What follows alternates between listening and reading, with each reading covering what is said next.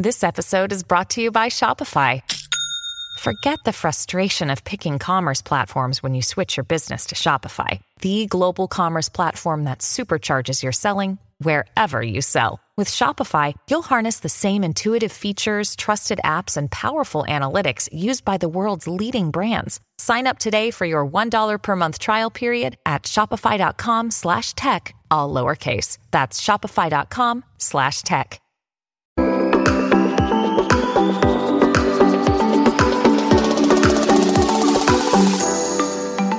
Hi everyone, welcome to the Value Inspiration Podcast. My name is Ton Dobbe and I'm the founder of Value Inspiration. The purpose of my company is to help business software companies rethink what can be to become remarkable again. The goal that I have with this podcast is to inspire new forms of value creation by sharing compelling ideas and stories about the potential that we can unlock when technology and people blend in the right way. So, my strong belief is that we can think big, and therefore we should. And doing so will help to create a better world for all of us. And this podcast is all about that. The guest on my podcast this week is Mark Esposito, professor of business and economics at Harvard University and co founder of Nexus Frontier Tech. So, Drive is, is a framework of what we call the future trajectories, things that we think will happen for a fact that will have an impact on major socioeconomic uh, systems rather than thinking about the future as being this futuristic uh, scenario far away from us, we try to determine what the future will look like, which gave the t- title to the book, by understanding the present. So, Drive is much more of what we call an instrument for present casting rather than just for forecast.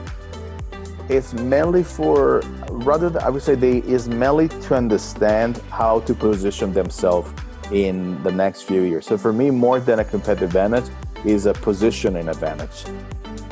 But they are proactively creating the future they want to have. As much as you benchmark, most disruption doesn't happen from your own industry. It happens nope. from uh, from outside of your own field of, of vision.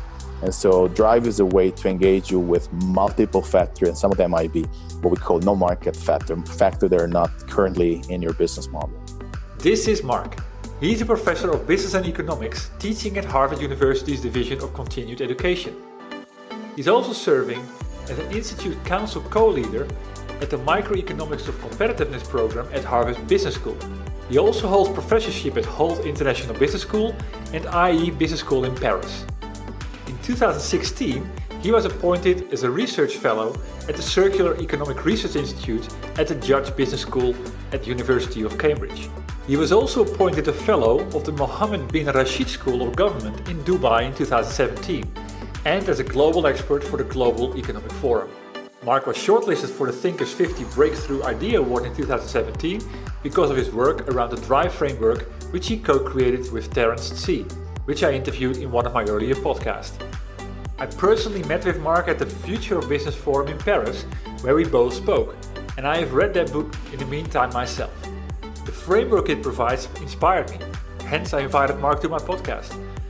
During our interview, we will explore the Drive framework in more detail, and in particular, how it will help organizations of all sizes to reveal the critical insights to shape their future proactively and to find new unexploited markets. By listening to this interview, you will learn three things. Firstly, what questions to raise in order to constantly and optimally position your company for advantage. Secondly, why it is key to develop a strategic insight capability in house rather than to rely on external consultants. And thirdly, why you will create more value by making your product compatible and combinable. So, to get the podcast started, Mark, can you give the audience a little bit of background between all the things that you're doing these days and how they connect to each other? Sure. So I've been working as an academic for the last 15 years. I range in for multiple institutions, but currently I uh, been working at Harvard for seven years, and I also have a, a professorship at Hult International Business School. These are my two main, uh, say, affiliation. The one that I that I been having for quite some time. They they kind of happen close to each other. Harvard happened in 2011, and then Hult happened in 2012.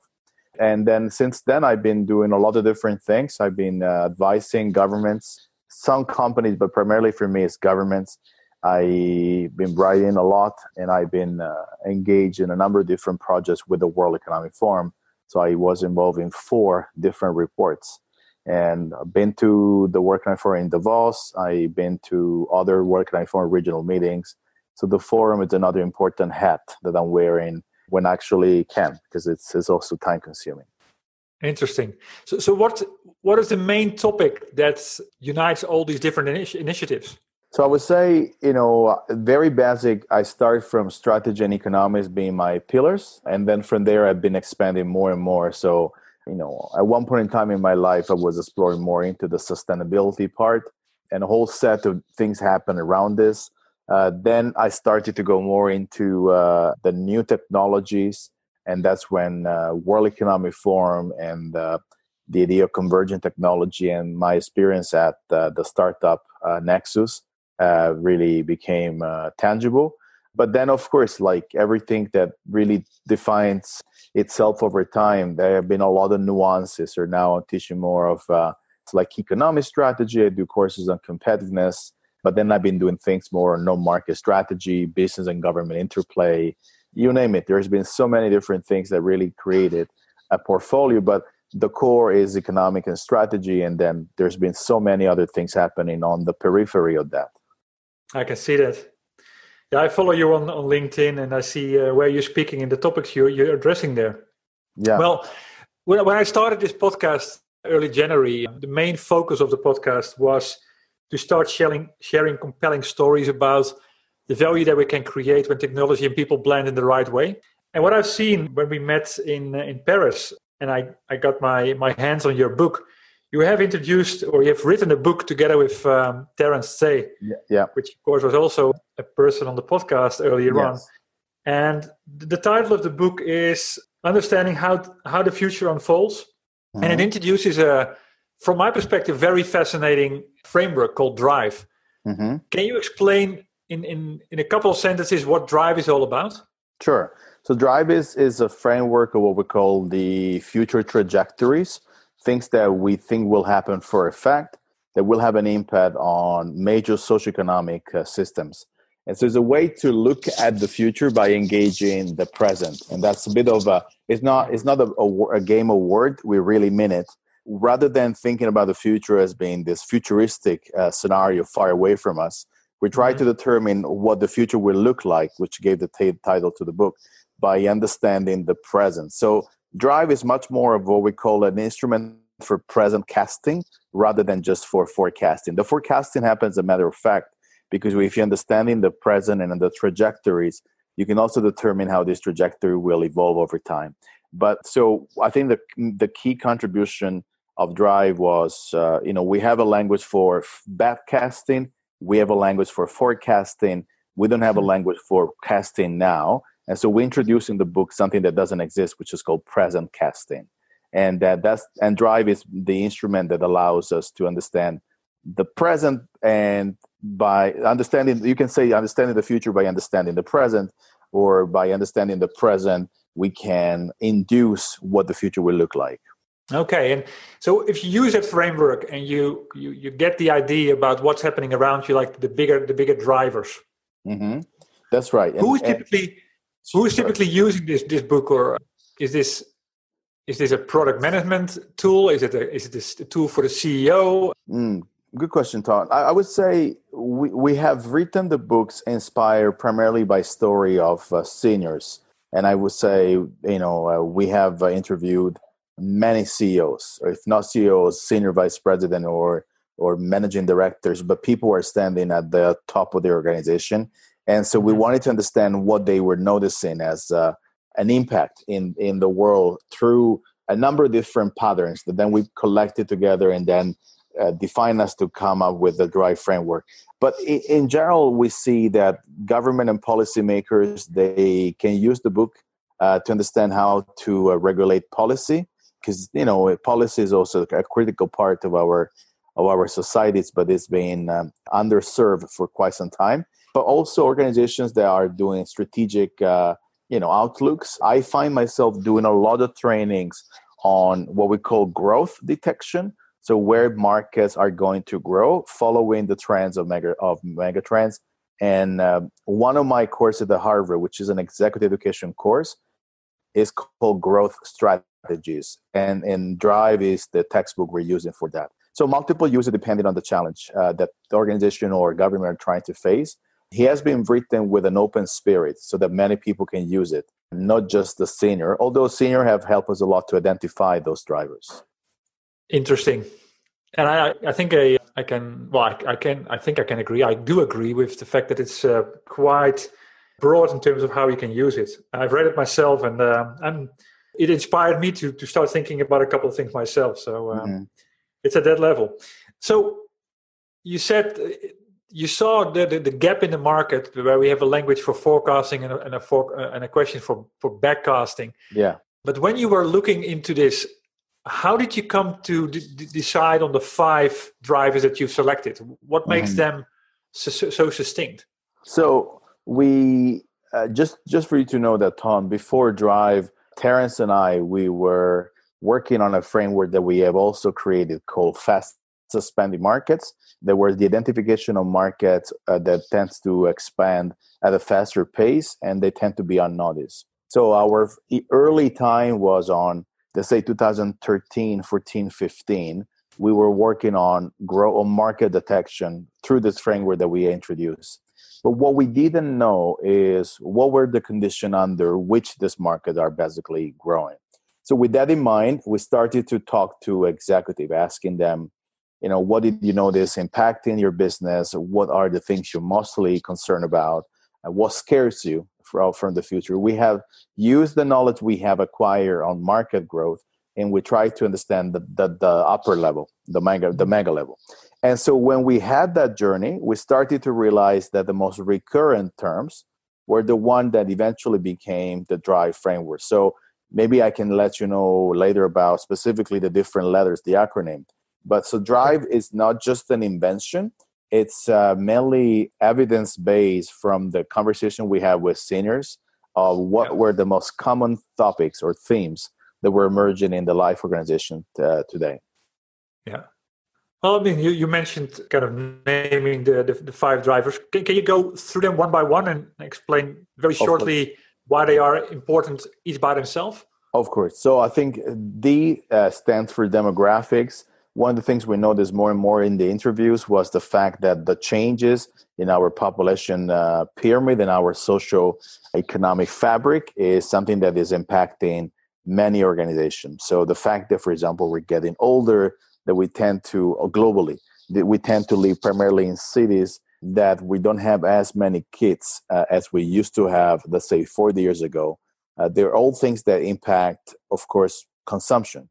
And so many of our interviewees they were referring to the to the point in which aging is going to change the nature of products in the future from you know large aggregator company they might need to enter markets for product for seniors to for example uh, holiday making companies that will need to start packaging their holidays to an entirely different set of what family stands for sure. so that's what drive really uh, that's the sorry where the d originally came from the r when we were talking to organizations that were sensitive to uh, resources, we were noticing that more people were starting to worry about what will happen when certain type of resources will become less available. And so I think uh, in the book we make extensive reference to water because it's one of the things that mostly came from our conversations. And it goes from you know co- uh, company like for example pepsi who or Coca-Cola who need water to clean their pipes,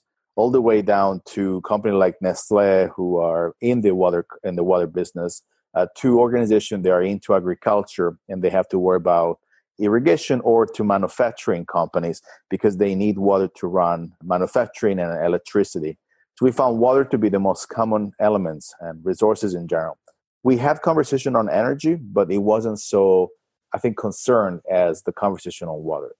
Then, after we defined DNR, we were clear that these two were important.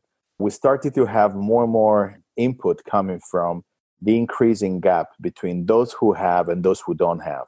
So, interesting at the stage of our production. So, Terence knew and got to know the manager, the CEO of the London Stock Exchange, who got kind of passionate about what we were trying to do. And so he started to be more active in collaborating with us. And so he has written the the, the preface of our book, uh, Xavier mm-hmm. Rolet. Uh, so it was uh, for us an important endorsement because you have the second largest stock exchange in the world, the CEO that is endorsing uh, your work. And then with him, we have written a LinkedIn article, but because he is an influencer on LinkedIn, then that has a wide reach. And interesting about that, Xavier was particularly interested about inequality. So in we call it inequalities on on purpose because we discovered there were several type of inequalities, and so there's really this major gap of poor distribution of raw distribution of resources that goes from capital to income, but equally to life expectancy, gender equity. Yep. There are multiple gaps. So DR and I were were like the the core wires, almost like the wireframe, right, of our of our framework. And I think what happened afterwards is that we're starting to get more and more exposed to uh, the technology insight, and that's where the V became very visible. So we start looking at the impact of how these technologies are changing primarily production. And so we talk in the book about what we call general purpose technology, GPTs. And now they have changed the nature of production in general.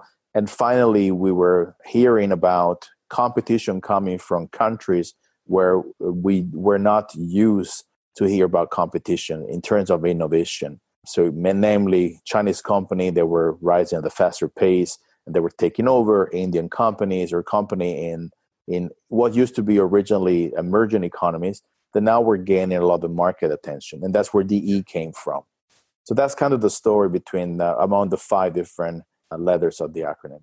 Yeah, and the idea at the end is to go through all of them, but then to start combining the well, drawing the lines and connecting the dots between those, right? That's right, and and, and sometimes you could argue that some organization might be less interested about the E because their nature, their business is not necessarily exposed to this. Other organization they might be less sensitive to the I because they find that uh, they haven't experienced large, uh, uh, you know, uh, evidence of inequalities. So we don't uh-huh. think that every single letter will mean the same for every single person. But the, the idea, the idea drive is really to provide people with an opportunity to have that conversation in the first place. To exactly. say, how are these trends shaping my business right now? How will they possibly shape it tomorrow? And how can I develop either scenarios or capabilities to address this trend or even change the present so that you know consequently i'm going to change the the future yeah so i mean from the people that you've been working on so far have mm-hmm. they used the framework to get an advantage out of this in terms of maybe competitive advantage or is it more like prepare and, and defend i would say it's mainly for rather than i would say they is mainly to understand how to position themselves in the next few years so for me more than a competitive advantage is a positioning advantage They've been doing a lot of work in how do they position themselves in a market that is changing. And I think now they feel empowered that they understand. And so they don't mm-hmm. feel uh, that they have to sit and wait what happens, because that's, of course, is dangerous games to play. But they are proactively creating the future they want to have. So for me, it's more about their competitive positioning that is different in comparison to before, where the positioning was happening primarily through either trends that tends to be a replication of the past with some you know marginal optimization to the future so i see yeah. what has been the sales volume until this period of time and i will calculate it with a coefficient what i think the future will look like or it would be organization that will simply uh, think about benchmarking with other company and, and i think what we learn in this exercise is that as much as you benchmark most disruption doesn't happen from your own industry it happens nope. from uh, from outside of your own field of, of vision and so drive is a way to engage you with multiple factors and some of them might be what we call no market factor factor that are not currently in your business model. Exactly yeah. And that's that's what i like about it because it, you're forced to think in certain lenses. And with that you identify aspects that you haven't thought about before but that are, that are either already having a, an impact but could have an impact on the short notice.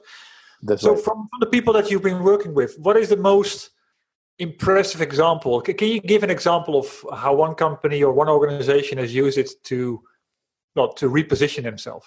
So I think one of the example we liked, uh, both Terence and I, we kind of follow into the same example when we ask this question, which means we we we both like it as being exemplary, right? Of, of a drive.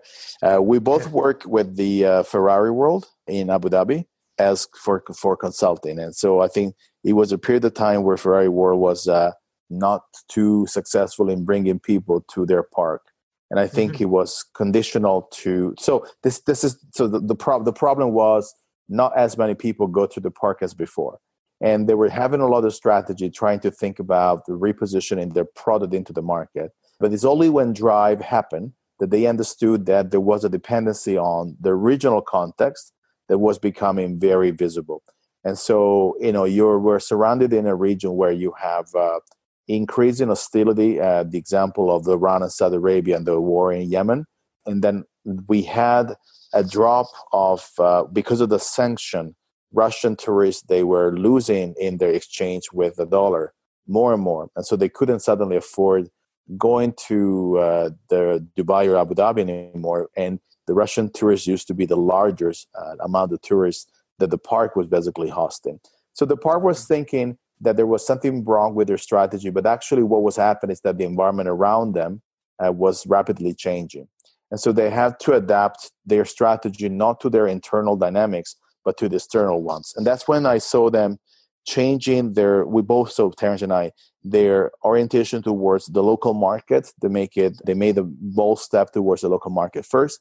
And suddenly we started noticing that as the demographic of their clientele changed from Russian tourists to primarily other tourists, they start to work systematically with Indian tourists and Chinese tourists. So now, if you go to Abu Dhabi, where I work right now, every day you see buses of tourists, uh, Chinese tourists that go in and they visit the park.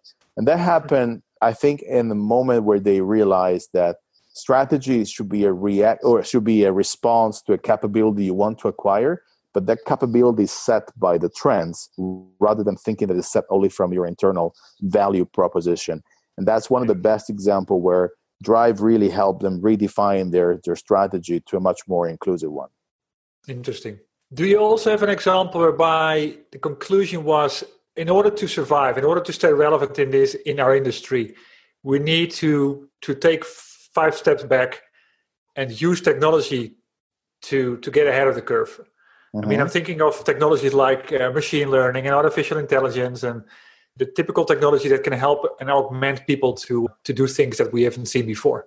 Mm-hmm. So you mean, uh, Ton, if I have seen an example where the part of the technology was more implemented, or uh... well, that, that the, the conclusion came that we cannot survive going forward with with ten percent improvements. We have to go and think ten x. Oh yeah, yeah, yeah, yeah. I understand your question. So I think where I have seen the most interesting evolution has been with the banking system. And i think that was that probably not really 10x is a conversation the banks can afford but i have seen in multiple training we have done uh, through banks you know different one uh, so from santander to monte dei paschi in italy to bank of america to uh, the london stock exchange itself right? We have seen multiple clients. I say i would say and, and Terence has seen multiple banks themselves. When banks understand this, they start understanding uh, technology as a as an opportunity to redefine their business model. I think that's when they acquired the understanding of what the V yeah. stands for. We ran a training, uh-huh. uh, I think it was in uh, Milan, for small medium enterprises and investors at the stock exchange, and you know they were like surprised. Many of them were still not fully engaged with technology, but after that training, we saw so many people rushing to start defining their technology priorities, uh, so that now they were trying to to be more competitive in uh, in what they used to do before. So I would say the financial sector is where we are seeing the best response that will go towards the definition mm-hmm. of technology implementation because it's a sector that struggles so much even to do 10% on an annual basis. So sure. that, that, that area would probably be the answer to your question. Yeah. So out of what you've learned so far i mean the the, the writing of the book itself mm-hmm. the training the workshop that you've provided if you would give one big advice to a ceo who who wants to kind of yeah get started and and, and understand what they need to do in the next coming years what advice would you give them So I would I would give the advice to build a team around trends and integrate them as part of their strategic insights as a, a routine activity to conduct and run, rather yeah. than have this as a peripheral peripheral activity that uh, tends to be brought on board primarily only by consultants. I think the major problem that I see is that you know if you're talking to consulting firms, they all understand why trends are important, and many of them they've been producing quite good uh, trends reports. But when you go inside of the organization, this seems to be like a luxury that they don't really have the time to do this. And I think what we argue is the opposite. Uh, this should be your main strategic priority because that's when you're redefining uh, those big questions that, that drive the operation of the organization. So really build a systematic way to look at trends inside of your company uh, outside of the help of consultants make it a more organic process rather than thinking that because you may be into i don't know manufacturing or, or into aluminum or you're into uh, hardware these things don't matter to you because of course they they do no, no. so that yeah that's an interesting thing and uh, yeah i mean the, the world is changing so fast that being not prepared for this and not having this capability inside your company can give you a disadvantage at the end. Yes. So that's an interesting one. Is there also, if you look at it from a perspective of technology development, the, the whole ISV world, I think in the beginning of your of, of your of this podcast, you were mentioning that the thinking in, in 10% gains is not is not enough anymore. Do you have any advice towards software vendors in terms of what they have to sh- start doing different based on what you've seen with mm-hmm. Drive so far? So I think we all learned from a, a, company like Amazon these days that yeah. platform aggregation of service and service is much more powerful than products. And I think the idea we have explored in the book when we talk about the combinatorial technologies, this technology they're combining multiple technology into one, reflects nicely uh, i think the idea that is in the the like you know the aggregation that we have much more value than in the specific one. And and i think you know make products the advice i would give them make progress uh, products compatible and combinable as much yeah. as possible. And rather than making products that are protected by intellectual property rights but they become obsolete in the moment they can be combined integrated with other ones. And i and i think this is a lesson that is not easy to learn because you have to give up a lot of what you consider exactly. to be your, your breakthrough or your technology uh, IPs. But you know, today most of the business happens in combination uh, with other business. It doesn't happen in isolation, and even the the model, the revenue models, are rapidly changing. So that's something that emerged from the study, from the conversation with the seniors, uh, from our deep dive into V, and that's something that I would say to the to the software vendors if I if I could give them an advice. I think this uh, this wraps it up quite nicely. Very good advice. If there's anything you can ask the audience, what would it be? How can they help you? I think it would be nice to uh, to see more emergent trends that could expand the Drive framework. I would love to see how maybe other trends are becoming relevant. You know, we we we separated into DR, IV, and E, and it's easy also to say drive right? It became an it's a commercial choice as well to make sure people can pronounce it anywhere in the world. But if there are other megatrends that are somehow relevant that have the same philosophy of the original drive framework we'd love to hear more about in which way we could expand the framework to things that matter and they need to be captured. Because they are they're pillars you know they they allow big conversation to happen and they're able to be to empowering the connection of the dots. We'd love to see more of this happening. On so if there's any sub advice in that sense, we'd love to hear it. Okay, I'll make it uh, sing around. So yes. thank you very much. Where can people go and, and find more about you and or just say hello? Well, so it's easy, Ton. It's easier than anything uh, else. So there's a lot of social media presence uh, from LinkedIn to uh, Twitter to uh, a professional page on Facebook. Uh, these are the three pillars that I use on a regular basis. There is uh, there's a lot of uh, content and videos of me talking at different places on uh, YouTube. There are TED talks, so it's easy to find me. It's easy to get in touch with me. I have a personal website that is uh, you know mark-esposito.com and there is a contact uh, option where people can send me an email directly. There's actually my email, so there's no there's no redirected uh, window. To, you know, my email is is open. It's my first name mark at mark hyphen esposito.com and yep. uh, it's there. is on the website. So there's uh, really no re- there's no barrier whatsoever to get in touch with me. Very um, good. Yeah. Very good. Well, thank you very much for your inspirational uh, insights today. And thanks so for, for having me. And uh, I look forward to the podcast and to sharing it with my network and uh, to your future podcast with other guests. And I'm now a fan. I'm subscribed to your newsletter. So I received actually one newsletter today about the podcast that you have produced. I know exactly. that other people that we both know have been uh, recording podcast for you. So I look forward to both friends podcast and other uh, other colleagues pod- podcasts in the future. Cool. Thank you very much. Thanks to you. Have a good one. Yes. Bye. Bye. Bye. Bye. Bye. Bye. And to everybody that's listening right now, thank you for tuning into this podcast. I had the honor to speak to Mark Esposito, professor of business and economics at Harvard University and co-founder of Nexus Frontier Tech. The goal of this podcast is to share compelling ideas and showcases to inspire what can be when technology and people blend in the right way.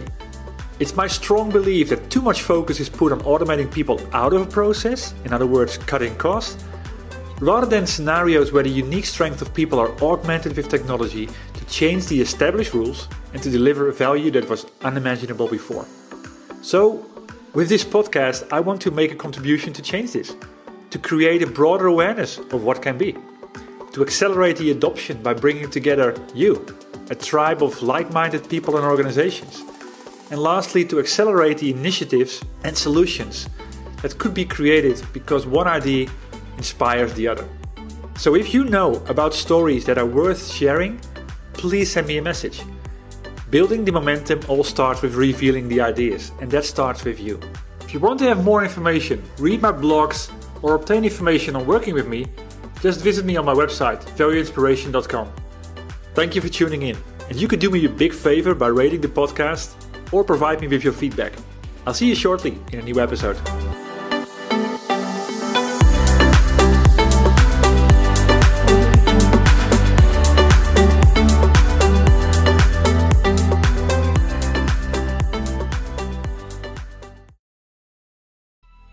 Coming up on 5 Minute News, I'm Anthony Davis.